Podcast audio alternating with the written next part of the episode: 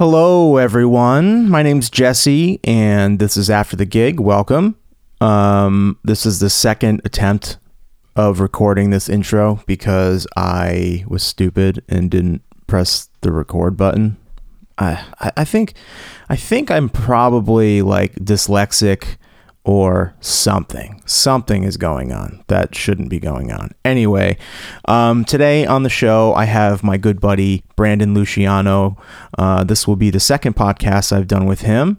Uh, this is a part one because, once again, it was super long and I've heard it all from you guys about how you don't like the super long one. So I'm keeping it short. I'm listening and um, this this one was really really good. Talk a lot about people that we met, influences, or towards the end. I don't know exactly when it is, but I tell my story about when um, the night that Tom Petty died and how we spent that night with Tom Petty's lighting designer of 25 years and it was surreal and sad and um, spectacularly lucky of us to be able to spend that time with someone that he was so close to.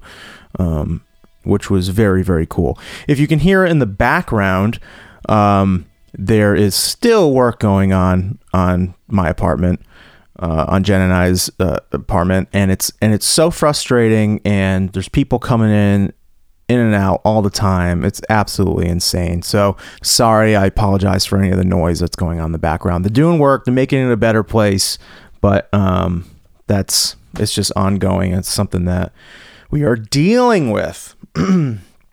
but Brandon, thanks for coming on again. Uh, before we get all started with that, I'll tell you about a couple gigs that I have coming up. July 13th, I'll be at Maymont in Richmond, Virginia with Carbon Leaf. Maymont is outside. I I don't know.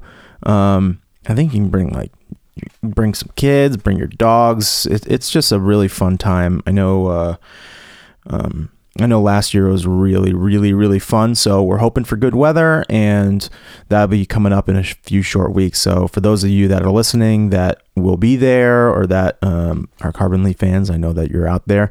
Come out, enjoy Maymont, and enjoy Maymont. I can't talk. There's something going on. So, um, July at the end of July, I'll be back on the road with Stephen Kellogg which is exciting. I haven't played with Stephen since this Underwater Sunshine Music Festival. That's Adam Duritz Festival in New York City, which was, I think, over a year ago. So I'll be on July 22nd, I'll be in Crested Butte, Colorado. The 24th, I'll be in Denver, Colorado, which I believe is a private show. Or no, I think that one might be public. There's another one in. Let me start over. um, July 22nd, Crested Butte. July 24th, Denver, Colorado. July 25th, Park City, Utah. Uh, July 26th, Kemer, Kemmerer, Wyoming. Kemmerer. I don't know how to say that. So, um, I've never been there. July 27th is a private acoustic show in Denver, Colorado, and they head home. But I'm very excited to play those shows with Stephen. I think I need to buy like a like a, a long brimmed hat like some kind of cool looking hat because every time I see them play, they all have hats. Like Eric Donnelly has a hat, Stephen has a couple hats now, and I think Boots had a hat. So I think I I think I have to get a hat. Anyway, um, I'll make that decision as it gets closer. But um, what else? I played a couple acoustic gigs this past weekend, and they were fun. Uh, that's really all I have to say about it. Saturday was a little tough because it was just one of those times when you're in a bar and people aren't listening. It's just after every song, it's crickets, and it was tough. But I had a good time this weekend, um, kind of flexing that muscle and doing doing that whole thing. There is also something else very exciting that I would like to tell you about. I'm going to be starting a Patreon page or a Patreon campaign for this podcast after the gig. Um, if you don't know what Patreon is, Patreon is a website that allows creators such as podcasters, anything, musicians, whatever, um, movie makers, uh, dog walkers, doesn't matter. Um, any any kind of creator that is looking to support what they do um, and it works in tier levels, almost like subscription based kind of tier levels. So, what I would like to do here on my Patreon page, the show is going to stay completely the same. It's going to be on Apple iTunes, it's going to be on Spotify, wherever you listen to the podcast, all that stuff is going to remain the same. But to support the podcast even further, you can go on patreon.com. You can give a little, you can give a lot, you can get anything in between, but anything that you give goes towards helping me out with the equipment costs, helping me out with staying in a town or places like Nashville, whatever, to get more interviews and talk to more people to make this show as good as it has been. Now, with that said, doing a crowdfunding campaign was never really what I sought out to do. Um, and I didn't really, you know, I looked around and Patreon just kind of made sense. Um, I do like the fact that along with your contributions to the to the project, you get exclusive content in return. Now, it's not exclusive content that Patreon selects. It's exclusive content that I select. So I make the tier levels, and there's going to be stuff along the lines of in show shout outs, like I'll shout out your name, I will answer your question, things like um, unreleased snippets of audio, which is all really cool stuff that I just can't always put in every single show. Some of these shows go three hours, some of these conversations go like three hours long, and I can't put I can't make them three hours anymore. I, I, got so many complaints about the shows being too long, and that's fine because I probably wouldn't listen to a three hour show myself. Um, so we keep them short, an hour, hour and a half. Sometimes they go over that a little bit if they have to, but I have to take a lot of stuff out. So I want to offer those snippets of unreleased audio as part of the deal part of the, the the tier level, part of the exchange of of your support. So all that I ask is that you you keep listening. Like I said, the show's not going to change, but if you want to take a look at some of these other things, some of these options, and just know that if you support, then that's you know I I love doing this. I love I love doing this podcast. It's something I've been wanting to do for a while now, but it takes up a lot of time. And this is just kind of the inevitable next step for it. And if you can support or if you have anything to give, if you want to do that and you want to receive, receive these things in return, which I think are totally worth it, then please, please be a part of it please help me out. You have no idea how much I appreciate it. And you have no idea how much I appreciate your emails and, and coming out uh, at, after the shows and telling me that you even just listen to the podcast. It just, it, it means so much to me. And um, I'm not exactly sure when the Patreon page will be up and ready, but I'm trying for mid July. I'm in the process of making it right now. It's not published um, in the process of setting the tier levels and what's going to go where. But if you can give anything, if you can help me out, if you can if you can support the show, I would be greatly I, I would appreciate it so much. You have no idea. Um, but that's it. That's it for now. Um, I'll probably talk a little bit about it in the next show or something like that when when I have some more updates. But uh, that's what I'm working on, and let's move on to today's show, the important part. Brandon Luciano's on. You know, you've you've heard you've heard him before, and he's a great guy, and he's a really good friend, and I'm really happy uh, and lucky to be able to have these conversations with him, and um, and I really hope you get something out of it because I get something out of it every time. Uh, this is a part one, and without further ado, please enjoy this conversation with my good friend Brandon Luciano. Oh, there, my heart is open wider than it's ever been. It's clear that I'm in love with you. If ever you were to find much more of a clever man, beyond forever, I'd be blue. Promises, no matter what your mama says.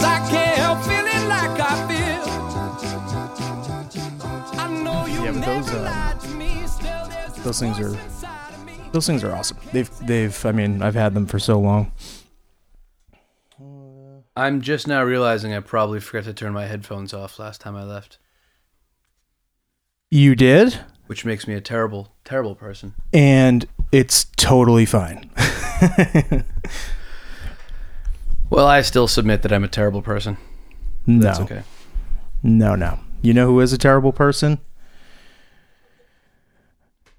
I'm trying to think of someone that's terrible. You should have had something queued up. You know what I noticed from the last time you did that I learned a lot about myself is that like I'm I can be like pretty negative. so I'm gonna try to I'm gonna try to be less negative. I actually listened to um, the Bon Iver. Uh, I was I didn't listen to the whole album, but I listened to most of it when I was driving around today. So did you did you start is that the first like sit down I'm going to listen to Bon Iver experience that you had or did you when Yeah. I sent you the things the other night did you listen to any of that?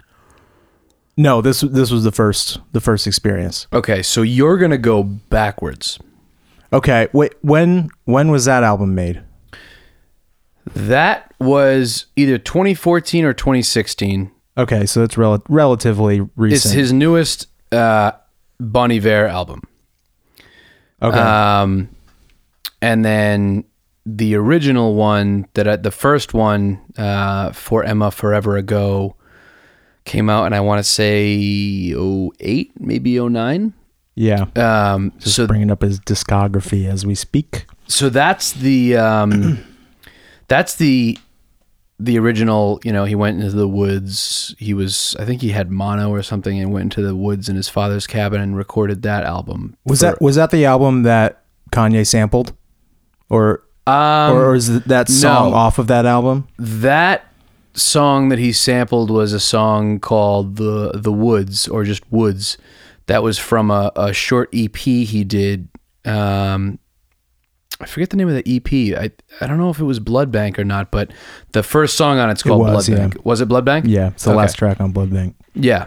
Um so yeah that's a great little collection of songs but he uh he sampled the woods. And i don't know when that came out. That would have been after forever ago maybe? Yeah, I'm excited to get deeper into it because how far in did you get? Um, now that I'm looking at the album, it looks like it looks like it was bouncing me around a little bit. I probably had it on shuffle. Mm. Um, but it was cool, man. Everything everything that I heard had like it had the sound that I was familiar with. Okay. Yeah, I, I listened to it and I feel like I was like, oh, I think I've I think I've actually heard a little bit of this before, but never like really dug into it. Yeah. And it was probably, you know, if it was 2016. Yeah, I'm sure you've come I across it somewhere or another. Mm-hmm. Um, but yeah, it's I like all the track names on this album. yeah. There's there's a It's a visual. It's it, it very much kind of. It'd be hard to remember yeah. remember the song names when you're trying to call something back, but it's it's very interesting. It's funny when he released the album. I went down. So I went down this fucking rabbit hole for within like the last six or seven months. Yeah. where I was just like watching, like I would just search Bon Iver on YouTube and just watch fucking everything that came up. And that YouTube search when you when you get in there, There's no, you're there's just no turning back. yeah, yeah. You watch everything. You either fall asleep or the house catches on fire. There's no stopping. You There's just keep no stopping, and you just continue to sit there in your underpants. yes. Um, so when he released that album 22 a million, he um, he had this this uh, he did this press release, and he invited all these um, you know these these journalists and whatever to this hotel that he owns out in uh, out in Wisconsin, and I guess they had a listening party. But there's this long, Jesus, it must be like an hour and a half, two hours long um, press release uh, where he just goes out on stage into this tiny little venue. Is maybe you know without the tables, it would probably be like a 200 person. and this is something that they're just he's just filming for, Yeah. for press. So yes, I don't know who filmed it because I don't think it's released on his channel, but it was it's typical Justin Vernon thing. They filmed it from behind him. Oh, So all you see, you see him sitting at a table and you see his back and he's answering questions and you don't even really see the people asking the questions. There's just questions popping up. because it's how the light. It's like how you would Well- see it when you're actually on stage. No, he's just very anti fame. Okay, I think. He, all right. he doesn't really like to show his face. He talks about it a little bit. Yeah. So it Um, seems like there's like a like a buffer. He creates Yeah. creates this kind of buffer. I I think someone at one point asked the question of, um, you know, why? What's up with the the art on this album? You know, your face seems to be hidden in a lot of these pictures and stuff. And Mm-hmm. he gave this long explanation, but the gist of it was basically like, I don't think that you know my face should necessarily dictate my music. And, Yeah. You know, this is just you know, it is what it is. So I equate him a little bit to how the Gorillaz run their Yeah. on stage kind of and and and uh, outside persona. what do they do on stage? I don't know if they're still doing it this way, but when I was watching them on Palladia, there was a concert on there, and the lead singer was in the very back of the stage, sideways, and he was he was like silhouetted, so you couldn't really see who it was. You could hear him sing, you could see the silhouette, and uh, it was very it's very cool. But a lot of their show is all imagery behind them. There's, you can you can see all the gorillas and all like the uh, the animations. What about the band? The band is is there. They're on stage. They're on stage, and No masks or anything. They're just on stage. I don't remember there being any masks. That's a good. That's a good question. But there was it was a sizable band that there was a string section and everything. It's on.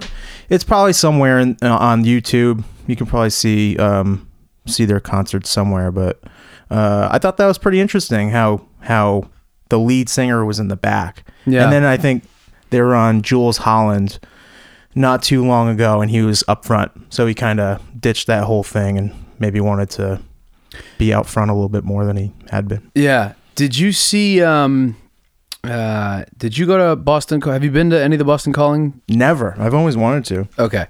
The the best one, in my opinion, and I'm obviously biased because it's the only one I've been to. So the best one in the last few years. Yeah. Um, You went when it was in the North End, right? no, I went when the the first year they did it in in in uh, at the Harvard In like venue. the Allston, kind of area. Yeah, That was that was last year. Was the first year, right? two years ago. Two years ago. Um, and the headliners were uh, Chance the Rapper, Mumford and Sons, and Tool. Yeah, I remember that year. And, and Tool was like, it was their first major show, from what I understand. I'm not a big Tool fan. First major show. it was like their first major show in like a long time. Oh, okay. Like I guess they had taken a, like a break, and you Gotcha. know, I, I don't really know anything about them, but Yeah. from what I understand, yeah, he was basically kind of off stage and half hidden for a good portion of the show, and um, yeah. which which is really kind of an interesting concept. What are, what is your take on on like fame and uh, just how it affects you as a musician and what it does or doesn't do for the quality of the music and what what is your because obviously you're you know you're with a, a fairly well known band and Yeah. you know I think you've been telling me you told me a couple stories here or there of people that recognize you and stuff like that. Yeah, what, what's your up. take on it? Like, what is your Well, there's a couple things. Uh, After a show, when we do a meet and greet or something like that, I I don't love that aspect of it because they just saw you work. You're sweaty. You're not really at your best. You're a little bit more vulnerable than you really want to be. yeah Um, so that part of it kind of weirds me out a little bit. Sometimes it can be a little scary because I, I met Christina Grimmie like a month before she was shot and killed at a Wow. at her uh, meet and greet. Granted, that was an isolated incident because I think it was a former boyfriend or something like that. yeah But ever since that happened, I met her on her 22nd birthday when she was opening for Rachel Platten. And I got to hang out with her uh, backstage, the whole deal.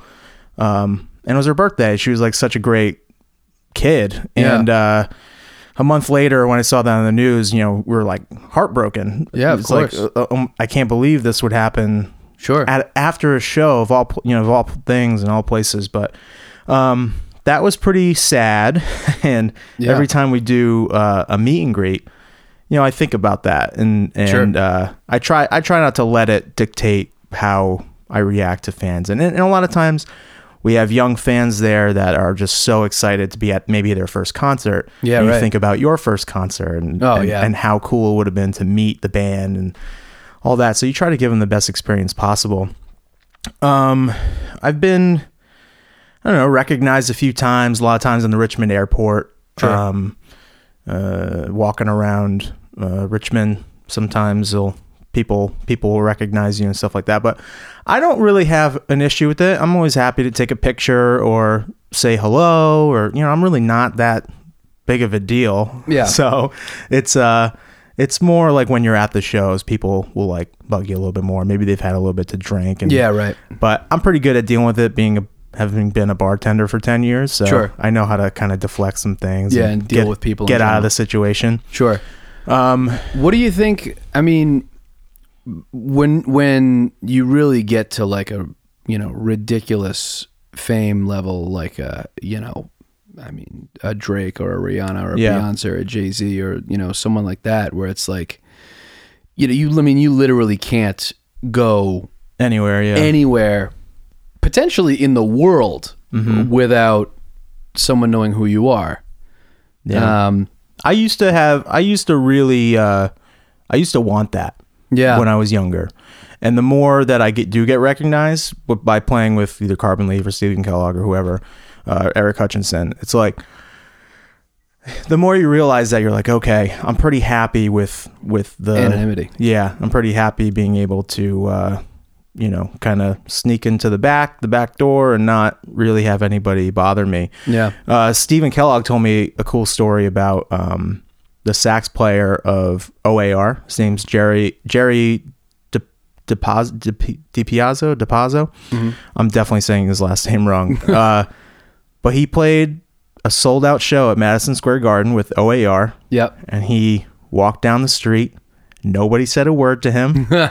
Nobody. If it was Mark Roberge, the lead singer, different story. Yeah. He walks right in with his saxophone case into the back door. Nobody bothered him. And then he went up there and played in front of however many people can fit in Madison Square Gardens, like 70 th- or 60,000, whatever, whatever it is. Yeah. Probably less than that, but it's a lot. Um, I think it's 30. 30. That would make, that would probably make more sense. Whatever. It's Yeah. a shitload of people. It's a lot of people. um, but the more the more I think about it, the more I would like quiet fame. Like keep a low profile. yeah. You know, you never you can never anticipate what money's going to do Sure. to you, but I feel like after you reach a certain age, it doesn't affect you as much Yep. because you've been working so hard and you like earn that shit, you know? Yeah, well, you either you either you know, I mean, when you when you become like a Justin Bieber, right, where you I don't know how you deal with that. I don't either. When you start making ungodly sums of money, Yeah. and you're not a fully developed and mature Right. human yet, You're talented, you're you're like attractive. yeah, everybody is screaming Right. every single time you're outside The anywhere. The sky's the limit. There are absolutely no one says no to you Mm-hmm. anywhere ever. And it's just, I mean, it's really no wonder that you're, you know, driving a Lamborghini Yeah. at 800 miles an hour through a neighborhood and acting like a complete asshole. because you need to feel something. yeah, exactly. Right. exactly. Because that kind of shit, drive. I mean, that. I would totally drive a Lamborghini through a neighborhood at 100 miles an hour. well, to be fair, I would. at I- least I once. well. But I would tell the neighborhood I was going to do it. I- I I'd block off the. I'd block off the road. Be like, I need to do this. I don't want anyone to get hurt. Please, everyone, just be nice about this. I'm just, I just want to use my money. This is just a man living out his This dream. is a man here. living out his dream. Please let me do this. And I would find. I would keep going until I found a neighborhood that let me do that. Yeah. Um, Okay. Imagine being Paul McCartney though. Yeah. Like Justin Bieber is one like yeah, of course. But Paul McCartney, of course the rest of the Beatles, but Paul is still out there playing right now, so that's kind of my my example, but he started off in the Beatles. What was he like, you know, tw 19, 20? yeah. I Young. think very young. Every person is screaming. They don't even, like they don't even know what they're screaming about. The Beatlemania thing. They Yeah. couldn't go anywhere. Paul McCartney still gets that same treatment to this day, and he is an old man. Do you think that? It's insane. Yeah, it is insane. It's cool. It's cool as fuck. It really is. He, he's cool as fuck. because he's really gone through two, debatably three generations of music fans now, Yeah. right? And to still get that, you know, that kind of reception. Um, do you think that fame has changed since? I mean, when Yeah. you when you look at Paul McCartney and the Beatles uh, and the whole Beatlemania and and the whole British invasion thing and all that, um, you know, I mean, you were seeing these guys on TV. That's it, right? You were seeing them on the Ed Sullivan Show. You were seeing them, uh, you know, award shows and, and whatever, the, whatever the hell it was, right? Um, Well, I mean, anyone can be famous now. Yeah, and- anybody. right. So you know, you were seeing them on TV and you were seeing them in the newspaper, and then if you were lucky enough, you got to see them on stage. And if you were bananas, like extraordinarily lucky, maybe you got to see them in person or meet them, right? Yeah. and that that has to be mind blowing. Yeah. Um, but now fame has become this really weird thing because I mean you are in front of someone's face all the time now on social media and on Right. TV and on online and I think it's I don't know if it's gotten better or worse. I mean potentially worse as far as an artist is concerned, I think, right? Yeah, I don't. That's a good question. I don't really know. I I I don't know if it's better or worse. I just know it's different. I just know that Yeah. there's a lot of there's a lot of people or quote unquote influencers out there on Instagram or Facebook, whatever it may be, Yeah. that are you know they're just they're they're Instagram models basically, and they and they get paid X amount of money to make posts for certain products and sell things Yep. um, and that I mean, if a if a company is going to spend its its money marketing, why not do it that way? Yeah. I've definitely bought stuff because Yeah. I saw someone famous on Instagram. Sure. But I don't really think you know, I'm not going to go up to that person and see I wouldn't seek that person out for any kind of thing other Yeah. than looking at them on Instagram. Well, that's yeah, exactly. And There's I no think there's no talent there. I think that's a very two-dimensional. You know, marketing companies are taking advantage of that on a very two-dimensional level. But um, when you've got someone that's an artist, a musician, that is, you know, they can play, they can, you know, do all this stuff um, live.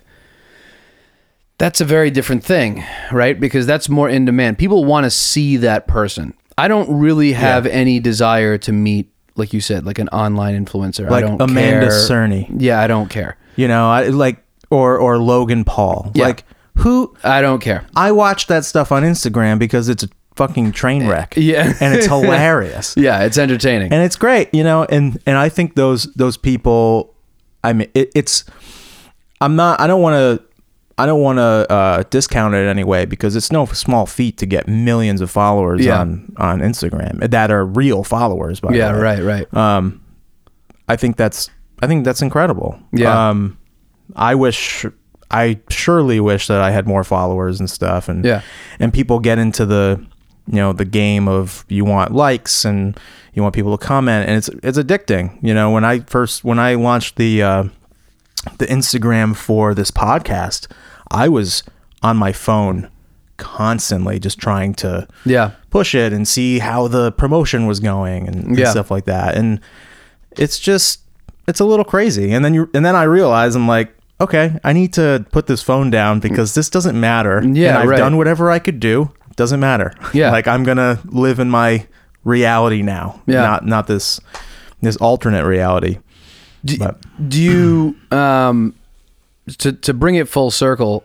I think one of the things that is kind of appealing to me about um, Justin Vernon, um, who's this is the lead singer of Bon Iver, by the way, Yeah. is uh, the fact that he does kind of refuse the whole fame thing. I mean, obviously, I absolutely love his music and his art and everything that he does, but um, I think it adds another layer of, of mystery I was just about and to say appeal for me, anyway. I feel like people love mystery. Yeah, sometimes you know almost works the opposite way uh if you don't put things in people's faces all the time yep, they're more you're more trying to draw them in and Yeah. not beat them over their head with your content yeah, i like that man i i personally prefer someone that is a little bit more mysterious, holds back a little bit, I'm I'm more willing to go and like seek it out and search what they're doing. Yeah.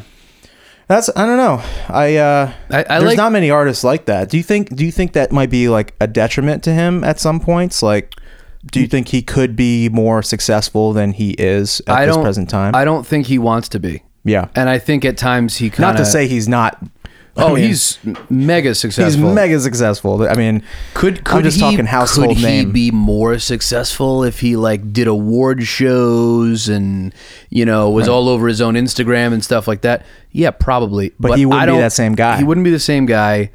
I don't think he has any desire to do that. I think he has difficulty dealing with the fame that he does have, Mm-hmm. which is actually a huge topic on that album 22 a million. He kind of went to this island and had this weird kind of breakdown. yeah. Um, Well, like Chappelle. Chappelle went. That's kind of what he went through. Yeah. he got too famous, and he was like, "I need to take a step back" because he's a regular guy. yeah.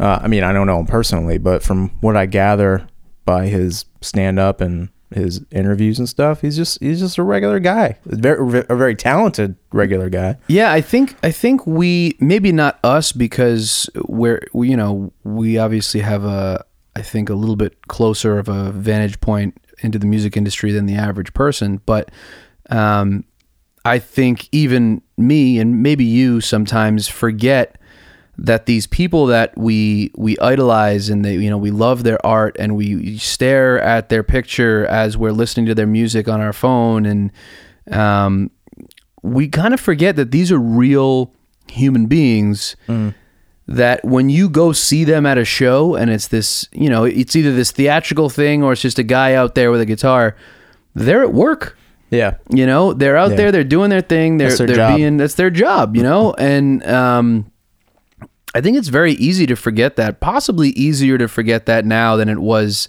20 30 years ago because there's all these extra layers to shit with social media and stuff Yeah. like that but um well, you can definitely tell that he's not like a narcissist or anything like that. No, I I I actually he played at PPAC um, in December of 2017, and I went to go see him. Um, and I, I was there early because I was meeting some friends there or whatever, and um, you know I went out to eat with with uh, Kathy, and I happened to be. What'd you guys eat? What did we eat? Yeah, I, I don't you don't remember? I don't remember. Okay, so so it wasn't What the- it wasn't like the greatest meal you've ever had. no, All right. Was it I don't know why that's so funny to me. was it uh That stopped me dead in my tracks. What did you guys eat? was it was it like uh New York System hot wieners or something? It was not. It was imagine definitely having not that, that. Imagine having that before you go anywhere. Nobody's had. I would not recommend Nobody's that. had New York System before they did anything.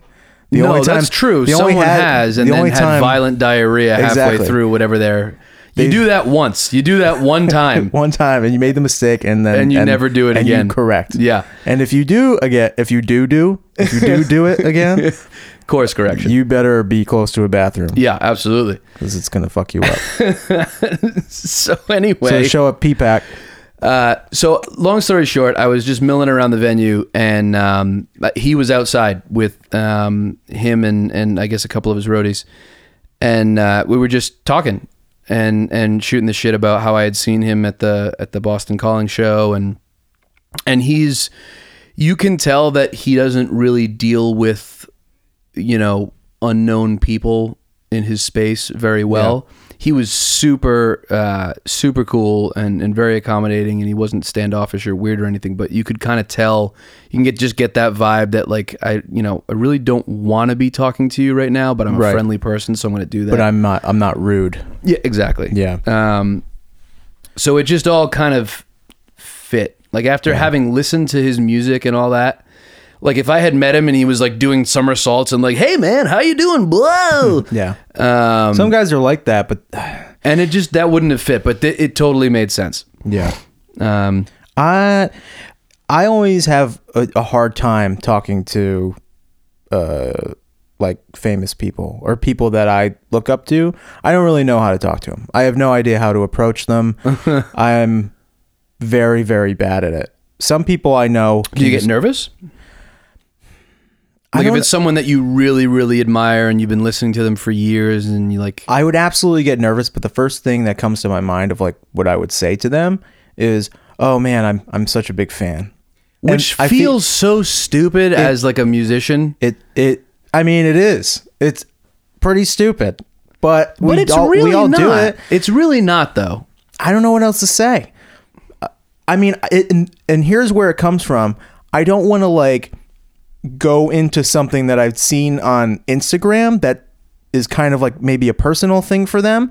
I don't want to act like I already know the person Yeah. when I'm talking to them. Yeah. So I try to go in as if I was a fan so I can try to spark up some kind of natural conversation and then maybe like become best friends with them.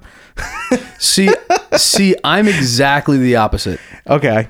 I usually when I talk to a, if I talk to a famous person, it's either because I stumbled upon it by accident or because you know there's some kind of business related thing or Yeah. something like that. But then in that instance, you have a common thread. Like I would rather meet up with somebody that was at a show or, or something like that because Yeah. then we would have some common ground that we'd be able to talk about. Like I met TJ Miller at uh, at the end of one of Carbon Leaf's last shows last year. Yep. Because he was performing the late show in Annapolis at this place called uh, Ram's Head on Stage. So he was doing stand up comedy for the late show. We were doing the afternoon matinee. And he got there early, watched the show, and was like just hanging out while we were packing up. And Yeah. it was cool because Yeah. I just went, we went up to him. We're like, hey, you know, and he was asking us questions.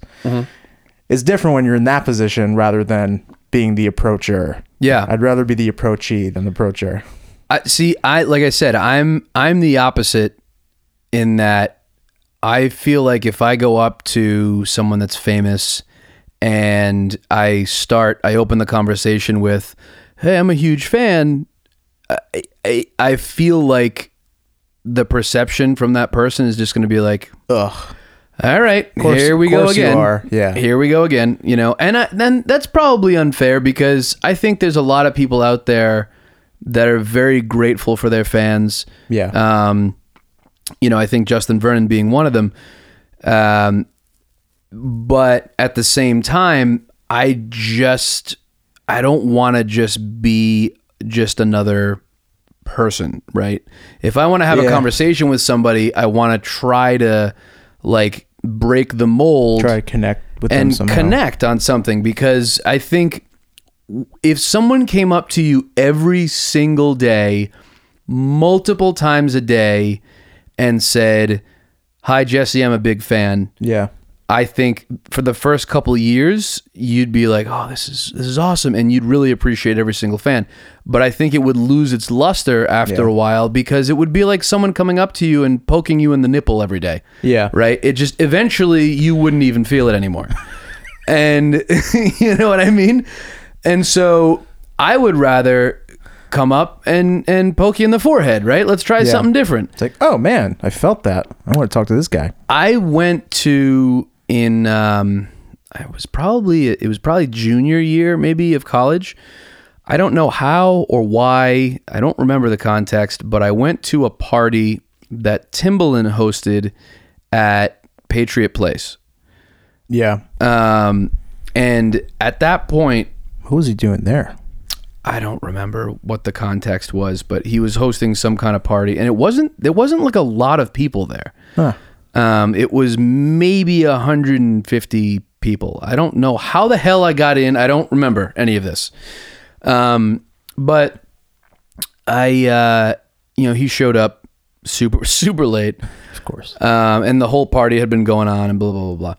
And so I I remember walking up to him and I just I, I I think I did actually start with, you know, hey, I'm a big fan. And at that point I had I was at like peak Timbaland like obsession mode because I was like really into making beats and like he was an, a producer that I really really loved. And um I think I I I totally fucked up because I didn't realize I thought he wasn't going to show up so I gave his brother, this guy, this artist, Sebastian, m- one of my beat CDs, the only one I had on me. And um, I actually exchanged contact information with him, and I figured, all right, well, that's I shot my shot. And then And to- when was this? Like what? What Dude, it was year? probably 2006, This is year, 2007. this is years and years, Years ago. ago. Okay. and uh, and then Timbaland showed up, and I was like, "Fuck! I could have, I should have just waited." um, but I went up and I said, "Hey, man, I, I met Sebastian. You know, really cool guy. I gave him my beat CD. How are you?" And I talked with him about fucking nonsense or whatever. And um, I remember he had this watch on that looked like a fucking dinner plate on his wrist and had diamonds the size of infants like all the way around it and uh I, I could see his like security guards like around him just kind of like they weren't scared of me because I was just Yeah. you know some skinny white dude Yeah, it's like we can take care of this guy. yeah, they do. if he if he makes a move, we'll just send Jerry over there It's and we'll be over. fi- yeah. Um, but yeah, it was. It wasn't. I I never really get like weirdly starstruck. Like I I, I Yeah. guess I'm really lucky in that sense that That's good. I think that's a pretty good skill to have. I mean, the the I don't know most that famous it's a skill that I've developed. It's just a thing that I thing. have. I think.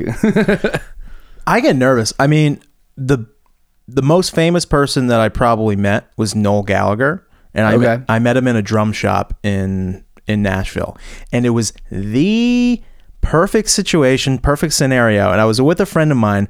It was me, my buddy, actually Chris, the dude that painted these paintings. yep. Um, and Noel Gallagher just walks in randomly, and just you know, it's him and his and his wife, that girlfriend, wife, whoever it was. They were just looking at random shit on the wall, just chilling.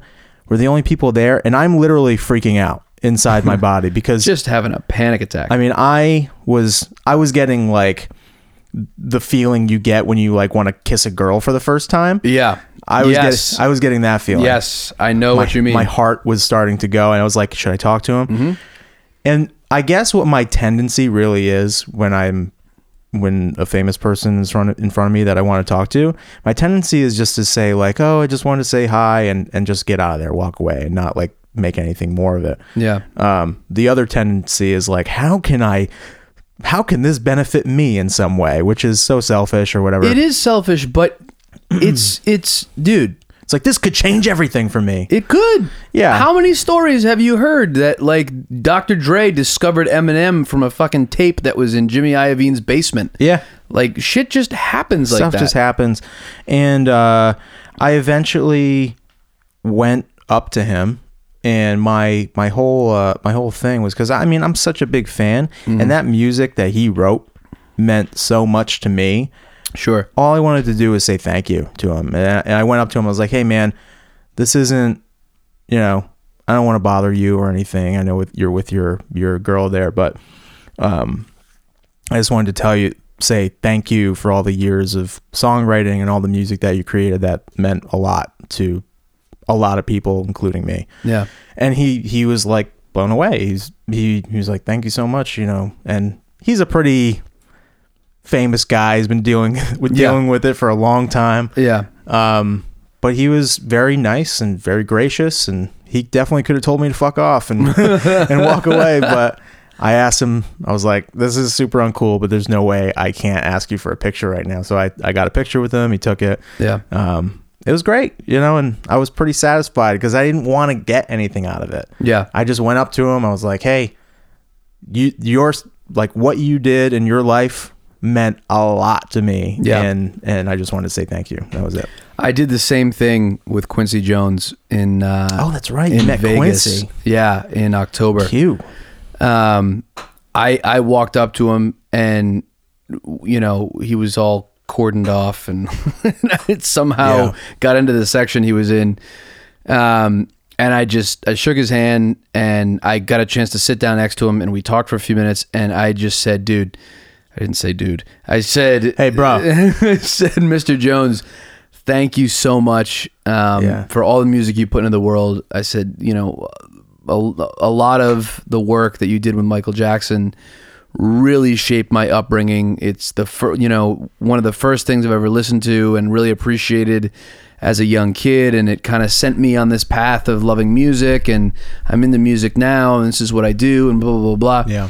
And um, Doesn't really get much better than that. Yeah. What, what else can you say? And at one point, I had said, you know, thank you for Thriller, and um, and he he was still genuinely really excited about it. He said, you know, we sold 120 million, man. Can you believe that? Yeah. I was like, no, I can't. I can't No, I believe can't. that at all. That's a very hard number for my brain to, Yeah. to handle. It's a big number when you're talking about record sales. Yeah, but he was he was still really into it, and he was talking to me about the lights and all the crazy shit that was going on in the in the club we were in, and all this other stuff, and like obviously not crazy jaded to the point where it all went to his head, and it, I don't think he had very. I mean, I'm sure he has an ego to an extent, but it certainly was not visible Yeah. at that point. I don't think he does. I think how uh, how open he is about his career and Yeah, what he's done. And I've read a couple of his books um, on producing and stuff, and it doesn't seem very egotistical to me. I'm sure back in the day, you know, he was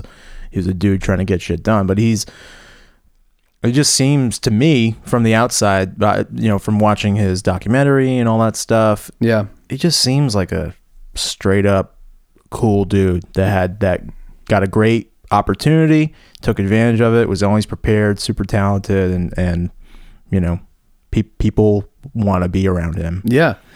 I, I think there's something to be said about when you get to a certain level of accomplishment where you don't really have anything left to prove anymore. Yeah, but you stay hungry. There's, uh, yeah.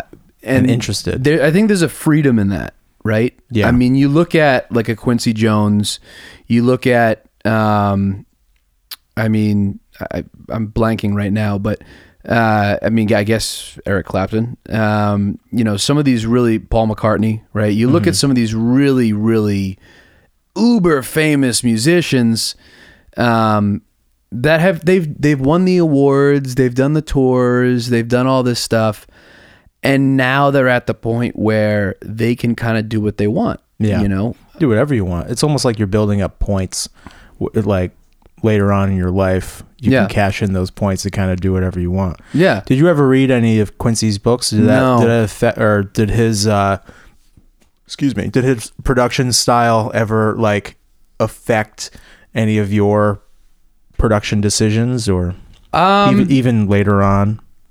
I, I don't know that it was like a, a serious thing where I, I listened to a song and went, that's cool. I know that I'm going to try that myself.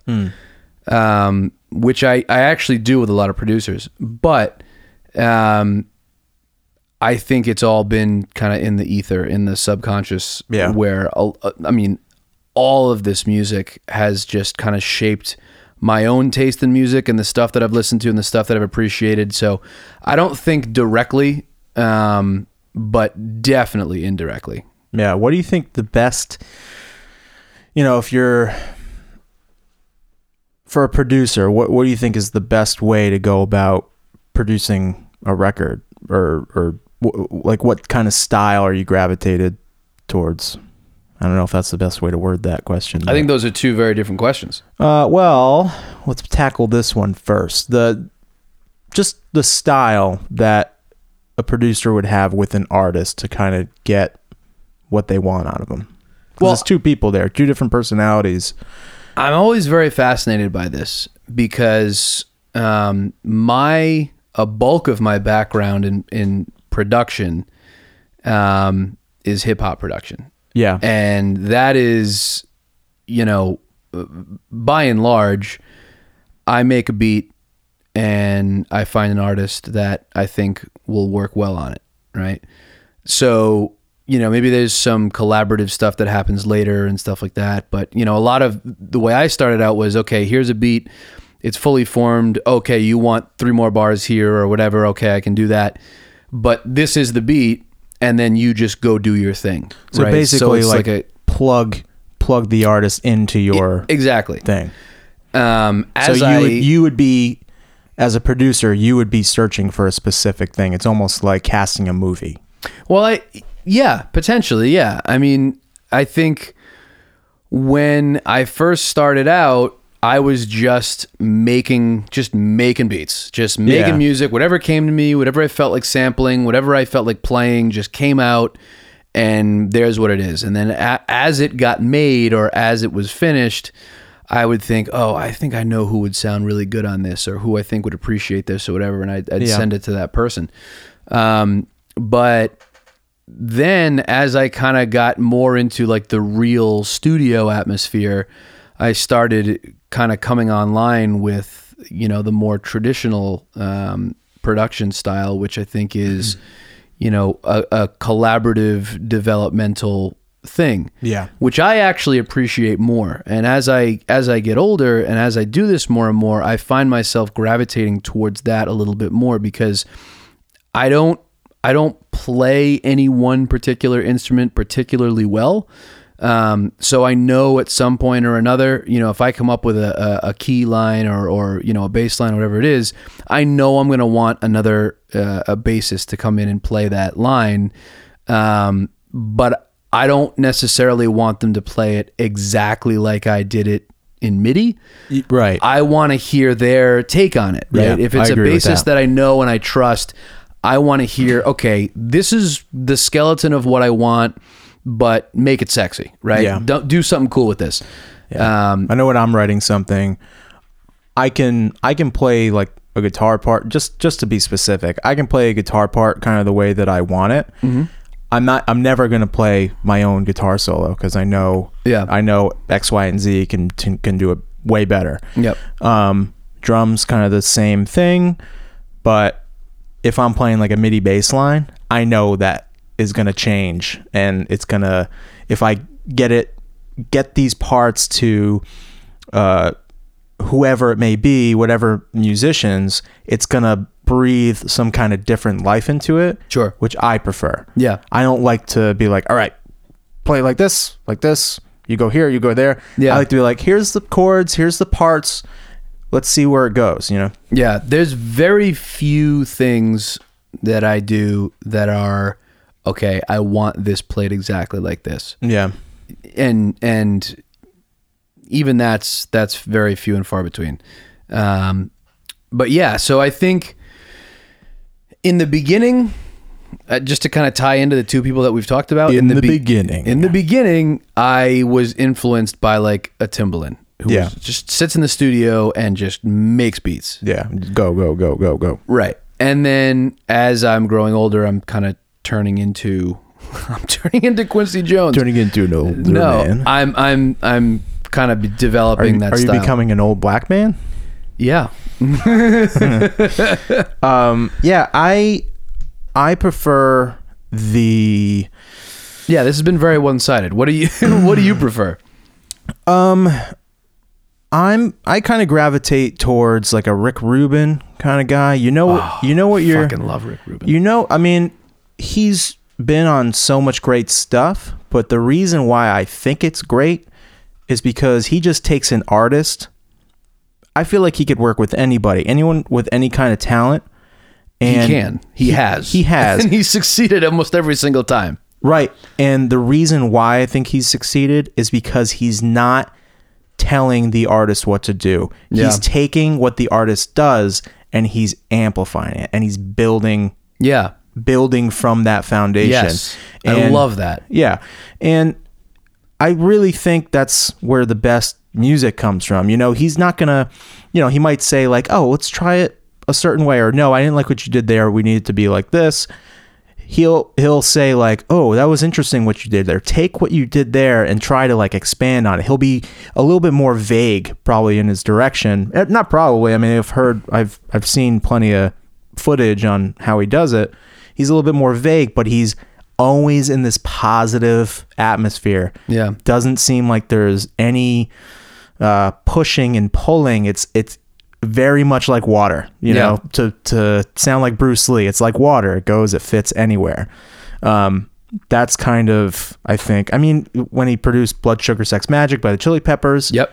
that that's their best album Yeah. for, for me personally.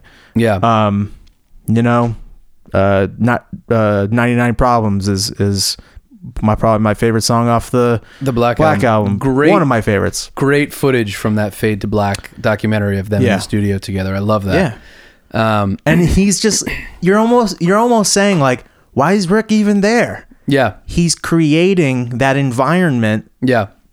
For that to be able to happen. Yeah. A lot of times you you run into brick walls in the studio and there's egos and there's Yeah. um, stuff like that. I I mean I've dealt with so much of that and it's so frustrating. It's one reason why I'd like to get more into producing just to try my hand at it. But um, What's What's really cool about that, especially that footage in Fade to Black, is I gotta watch that DVD again. I, it's, It's- I've watched it so many times, but it's been a long time since I've watched it. Yeah, I either I do I watch that one of two ways. I either watch very rarely do I watch the whole thing start to finish all the way through without touching the remote control. Mm-hmm. I will either watch it strictly for the concert scenes Yeah. or I will watch it strictly for the studio scenes. Yeah. Most of the time it's for the studio scenes. Okay. Um, but what's really cool about that scene with him is that you're seeing Jay Z, who even you know back in 2005 when this album came out was at like the peak of his career right before he retired, retired in finger quotes, um, and he's taking direction from Rick Rubin. Yeah. He's taking direction from any the fact that he's taking direction from anyone is wild enough to see Speaks volumes. because really. he's Jay-Z. But yeah, then you see you know, they're walking around this guy's studio and they're like, okay, there's a bison. That's weird. Yeah, yeah. Uh, and there's a Grammy over there for Best Country Album for Johnny Cash. Yeah. And we're making this rap record downstairs. Um, I think my favorite Rick Rubin record, like album, might be um, Wildflowers by Tom Petty. Oh yeah. Do you remember that album? Oh yeah. Of course. Yeah. Um, That's a really good album. I Bring up the track listing that. I got in trouble. I still don't know. I don't know why I remember this, but in second grade, that song, the the first single from that album came out, which was um, you don't know what I don't know what the actual name of it, but you, don't, know, what it's it like. Yeah, you don't know how it feels. Um, and there's a line in Oh, is- there It was a good album. in the core. Yeah, right. Look at that track listing. It's long. There's a uh, there's a line in that chorus that's uh, "Let's roll another joint." Yeah. Right. In second Get grade, to the point. Roll another joint. my my friend, you remember Chri- Chris Cancel? yeah. He probably does not remember this at all, but uh, he and I somehow knew this album, and we were singing it like for whatever reason in second grade. And we were, we heard. I had no idea what I was saying, but It's we, so funny to think think back on like middle school you and like middle school Chris Cancel. I cannot even imagine you two listening to Wildflowers by. I don't know why. Well, it was because I our don't know par- why. it was because our parents were listening to it. We had no Right. idea. We were in second Right. grade. It's not like we were music consumers or I know. connoisseurs. This is a it's just a weird. It is weird. it's a weird thing um, because you have this like, not that I, I don't know. You have you have this conception of people that is most of the times wrong Yeah. if you don't know them well or whatever. But right. uh, anyway, go ahead. So we got the, the the end of the story is we got in trouble for for yelling "Let's roll another joint" across the classroom to each other. Yeah. and I, it was just funny. And I don't know why I remember that, but every time I look at that album cover, that memory comes to my head. Yeah, they roll another joint. Yeah, Your parents are like, "What Yeah. are they doing back there? yeah. Unlock the door." That was a great that was a great album.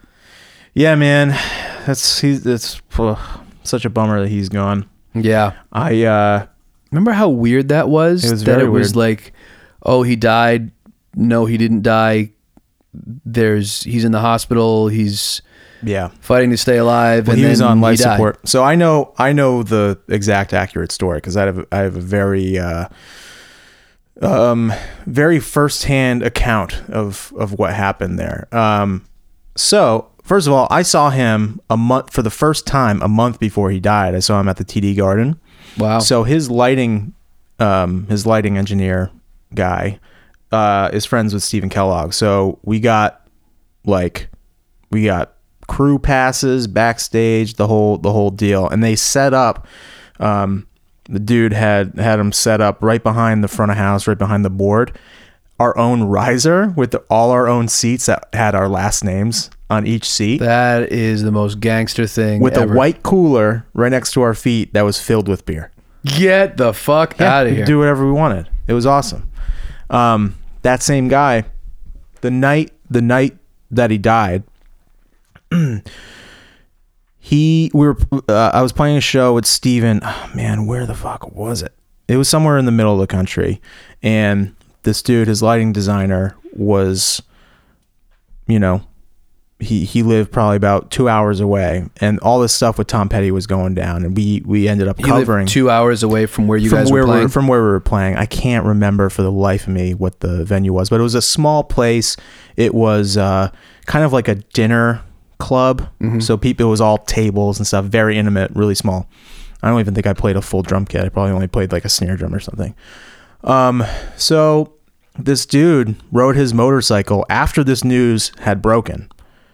Rode his miter- that motorcycle he had died or that he was in the hospital. that he was in the hospital because this guy like first name basis like had known him for like 20 years or something yeah. so he was talking back and forth to the family and stuff so he was having a rough time tom petty's one of his best friends Yeah.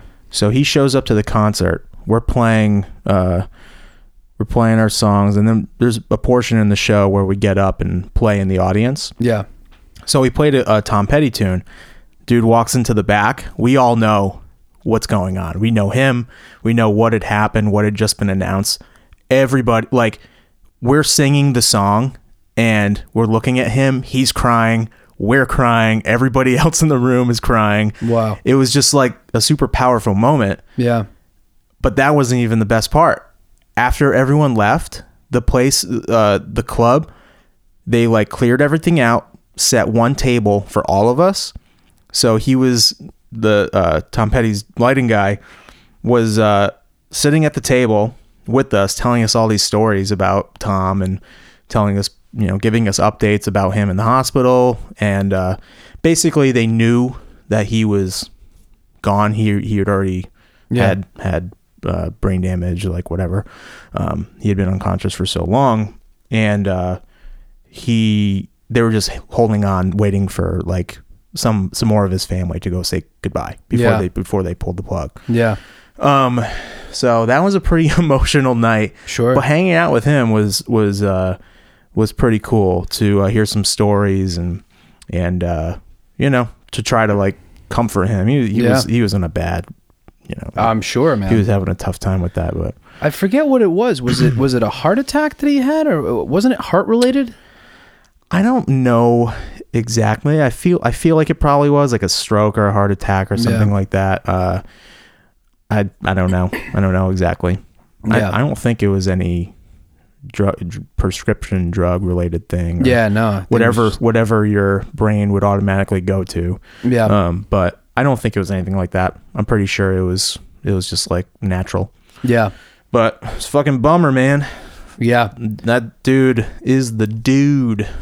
it's kind of it's kind of crazy when um, you know people that are in your lives you know as a musician or an artist or someone that you look up to when they pass away or when when something really bad happens to them um, you know like like we said before you kind of forget the human element of it you know when you listen to their music so much because they're just kind of a voice coming out of speakers Right. I think these people Um, are untouchable.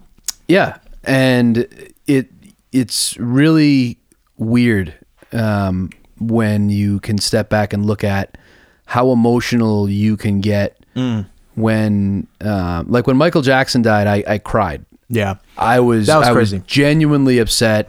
It was it was so weird. Um, you know all the circumstances around it Yeah. Um, because you kind of have this vision of like it's Michael Jackson, right? He's Yeah. the he's the most fam- most famous person in the world. Yeah. he's got millions of dollars. This Yeah. guy is gonna die old in a bed forty years from now, surrounded by his family. That's how he's gonna go out. Right. And then you get this jarring story of. He he died how there was a, a drug overdose and what the fuck is propofol and the Especially doctor was involved especially when it seems like this did not have to happen. That's when it that's when it's like more upsetting for me. You Yeah, like- exactly. Like, when Prince the Prince thing was crazy. Yeah. I mean, that was so upsetting. I mean, a week before that, he was performing his ass off. Yeah. you know, solo piano and Yeah. those clips of him performing, like those last performances, are are, are incredible. He Yeah. was still so good, but you know, these guys, it's a it's a hard business. It takes a physical toll, Yeah. and you you deal with it kind of any way that you can, I guess. Yeah. I, I think, But we still have the music. Yeah, that's that's true. I think Michael Jackson especially had uh, a a very very hard time. Um, my I Who knows? my Talk da- about fame, man, and weirdness of fame. Oh, that yeah. My my dad um, had a good friend that ran the the the facilities at one of the um, the Newport mansions years Mm-hmm. ago, and I guess Michael Jackson showed up to do some kind of photo shoot, and this was in like the eighties, Yeah. right? And apparently, prime time, Michael Jackson. yeah, and apparently he was so out of it drug wise back then Yeah. that they had to like lift him out of the van to like go do whatever it is he was going to do. So, um, I was shocked when Michael Jackson died the way he did. When my dad heard about it, he was like, "Yeah, that makes sense." And I was like, "What?" And Yeah. he told me the story, and I went, "Oh Yeah. shit! I didn't realize that that was a thing." But I guess when you grow up, you know, like we were talking about Justin Bieber earlier, when you grow up and you are that basically bludgeoned by fame that early, it just Yeah. fucks you up. And how do you not deform Fame form a shot right into your veins. yeah, Literally. How do you not develop some kind of drug dependency or some kind of addiction or something, Yeah. right? Or just uh, like a social, I don't know, some kind of social handicap. Because you just, uh, That's the best way to describe it. You're not- socially handicapped. because it's not the same. The people around you aren't, you don't live in the same reality as everyone else. Yeah. So, I mean, if you're Michael Jackson and you need to basically get knocked out by the same medication that they put you under for surgeries and shit, like, Yeah. there's, I mean, you're not going to last too long. It's just not, your heart can't take that shit. And, No. and if it's, if he's doing every night, I can't believe he made it that long. Yeah. And that Fu- fu- it's fucking crazy. and what Doctors, man. And what kind of drugs do you have to do and develop a um, basically an immunity to at some point where the only thing left that will get you to sleep at night is like heavy anesthesia propofol medication, right? Yeah. It, dude, if I Your sm- body is so used to so much stuff at that point, man. if I smoke, if I take like three hits of a joint at nine o'clock at night, I'm fucking cooked. I'm done. out on the couch by like ten thirty at the latest. Right there with you. Right. if I have like two or three glasses of whiskey, I'm cooked. Right. Yeah. So, I mean, what point do you have to get to where, you know, none of that works? You've far surpassed, you know, weed Yeah. and alcohol and probably heroin where you need to do propofol. I don't know, man. But I hope I get there soon. That's all this waiting around is pissing me off. Really. Yeah, it's upsetting. Yeah, and when you when you have your when you trust in your doctor to like mm. make it cool, make it not make you not die, and then you die. Ugh, that's brutal, man. This makes me think about. I, I was at the doctor like all day today. yeah.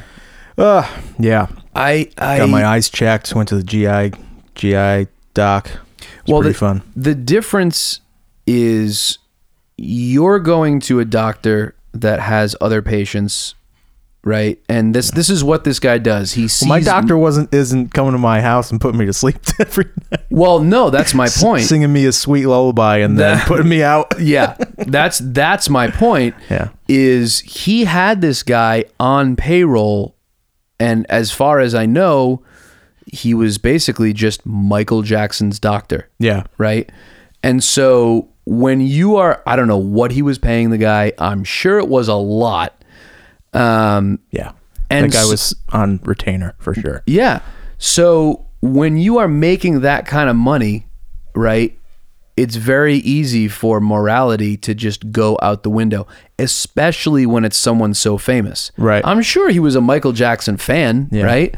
And you're taking care of Michael Jackson, and Michael Jackson is like, hey, here's your hundred thousand dollar check for the week or the And month or whatever and- it is and he's putting pressure on you, to- and he's putting pressure Yeah. on you. There's I no way. mean, I'm not condoning it. I think anyone with a backbone would have should have stood up and said, "No, this is insanity. I don't care how much you pay me. This is you're killing yourself." that doctor was the ultimate yes man. the ultimate yes ultimate man. Ultimate yes man. Like Yeah. I am gonna administer. Oh God, I can't even. I can't even imagine that. Yeah, Like, it's just almost too depressing to even think about. When was the last time you went to the doctor? I went to the doctor. Yeah, Uh, I feel like this should be a segment on the show.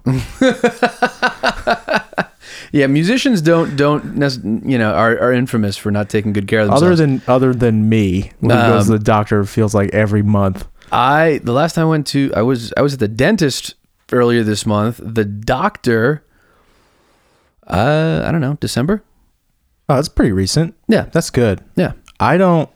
Yeah, people, especially dudes, Yeah. don't go to the doctor enough. Don't get enough checkups. So make sure you get checked up every year, at least. When I the craziest thing when I first moved up here, um I had to find a new doctor, which was weird. I had to find a new Same. doctor. Same here. Yeah. It's a weird thing, right? Yeah, Because you you've want been to going to the same guy forever. exactly. And it's hard to, you know, you want to be comfortable with your doctor. Yeah. So I went for my first checkup and I called again later at some point and said, All right, you know, I want to schedule my next year's physical. And they were like, Oh, you're 25. You're healthy. You don't need to come in for another five years. What? Five years. I was like, "E- Excuse me? That doesn't sound right. I was so blown away. I was like, look, it's like I don't really care what your opinion is here. My insurance pays for it Yeah. and it's smart. So I'm going to come the same time next year. So let's go ahead and make that Let's appointment. book that appointment. Yeah. That was the weirdest, most off putting thing. That doesn't seem. Uh, yeah, just five years from now. That's crazy. You know, That's crazy. do you know how many things could happen in five years? Yeah. Well, that's the I could grow another head Yeah. in like three years.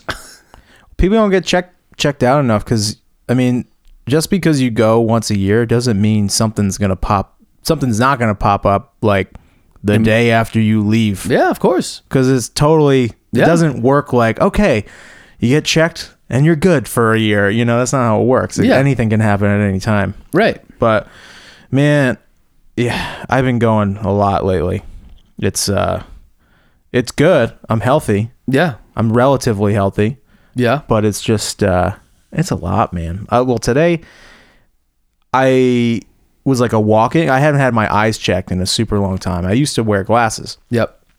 um, but I was like, all right, I might as well get this done. I had to get blood work done and stuff. So I went in and they, luckily, someone had canceled. So I went in, met the doctor. It was my first time in this spot.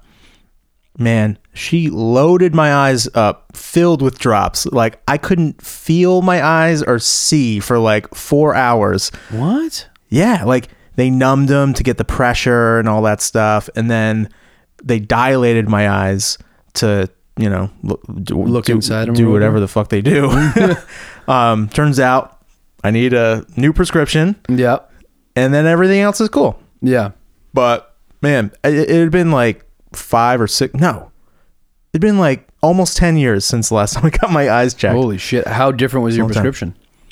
not too different. I mean, I have pretty good vision, but like at night, if I'm driving at night, I'd like things to be a little sharper than they are. Yeah. Um, you know, reading stuff like that. Being I can on, say that sentence about a lot of things in my life. yeah, you know, talking. I like to be a lot sharper than I am. My marriage, I like to be a little sharper than I am. Um, but yeah, man, I just got poked and prodded all day today. Well, that's weird. It was nice to get home, Yeah. and then I got my hair cut. So then my more poking, more prodding. yeah, Yeah. yeah. Fabulous haircut, by the way. Thanks, man. You're very, very attractive right now. I went to a different spot. Um, oh God, that's That's a big step. Well, here's here's why. I used to see this guy uh, for for a while. Uh, he used to cut my hair uh, for I don't know two or three years. He was based in in Brighton. Um, he went on vacation, and I needed a haircut. So then I started going somewhere else. Yep. To and The worst. and someone recommended me to this person, and then I was with her for like a couple years, and it was great Yep. and I actually got a message from this dude. He's like, "Hey, why did you stop coming?" Yeah. and it was a little awkward, but I don't know. There's, there's something about going to the barber. I don't know if you have barber loyalty, and Oh yeah, absolutely. yeah, I think you have to. Yeah. So making that switch made me feel a little weird. Uh, but when he finally came back, he actually got his own place, and I wanted to support. And he gives gives a really good haircut, so I wanted to support his new business, and so I, I went to go see him today. Yeah. Um, so Matt's Barbershop in in Brighton, Brighton Center. I highly highly recommend it. He's a great dude. Let's take a quick break because I desperately have to pee. Yeah. All right, so that's it. That's part one of my conversation with Mr. Brandon Luciano. I hope you enjoyed that. Um, I know I did. Please stay tuned for the music after this featuring Mike Slap. Mike Slap is the artist that Brandon Luciano manages and, and produces, co produces, all that good stuff. And again, please send in your ideas for the Patreon uh, to afterthegigpod at gmail.com. Also, subscribe, rate, review, download, all that stuff. Um, it, it's it's been helping. It's been helping a great deal. So I really appreciate it. And I think that is it. Come uh, check out Carbon Leaf at Maymont on July 13th. Check out those dates uh, from Stephen Kellogg. And I hope you have a great week. Thank you. Bye. I wanted to be a millionaire until all the money piled up, sealed up, sealed up. Now I'm sealed up inside of here. Can you see me on your TV? Hear me on your radio? I'm ready to go back home. I wanted to be a soldier until I saw all the bloodshed. Be alone, I'll be alone. I wanna be alone inside of here. Cause I've seen too many wars, before, and I can't laugh anymore.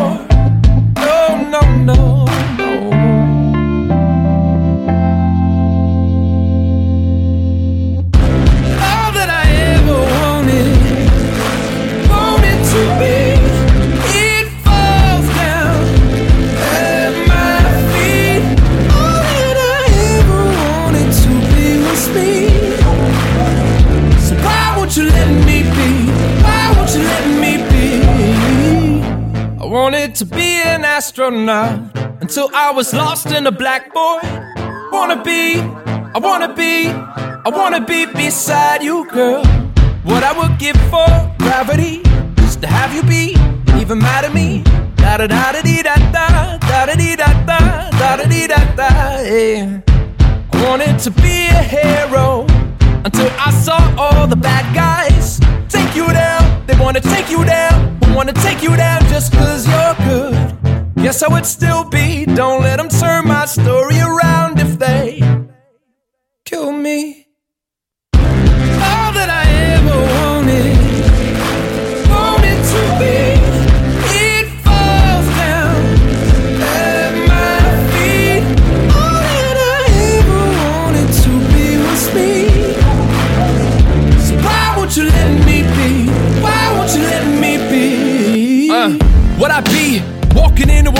And every night the theme is something like party and sold out seats. Nowadays I'm everything that I thought I'd be. Standing at the top, I don't know if there's more to see. Colors changing and falling down like autumn leaves. So many lights, I only feel like I can sort of breathe. Fall to my knees with audiences calling me out on the stage, and all they need is a hero to save the day. Where did my idols disappear to when they paved the way? Change shape under pressure like they made of clay. I gotta be more than that, but how do you handle the burden? When every critic that surrounds you's trying to get a word in person. Do you understand that's what I be? And everything you ever wanted me to be was not me. Now I'm at the top, all you wanna do is copy. Feeling like there's nothing anyone could do to stop me. All that I ever wanted, wanted to be.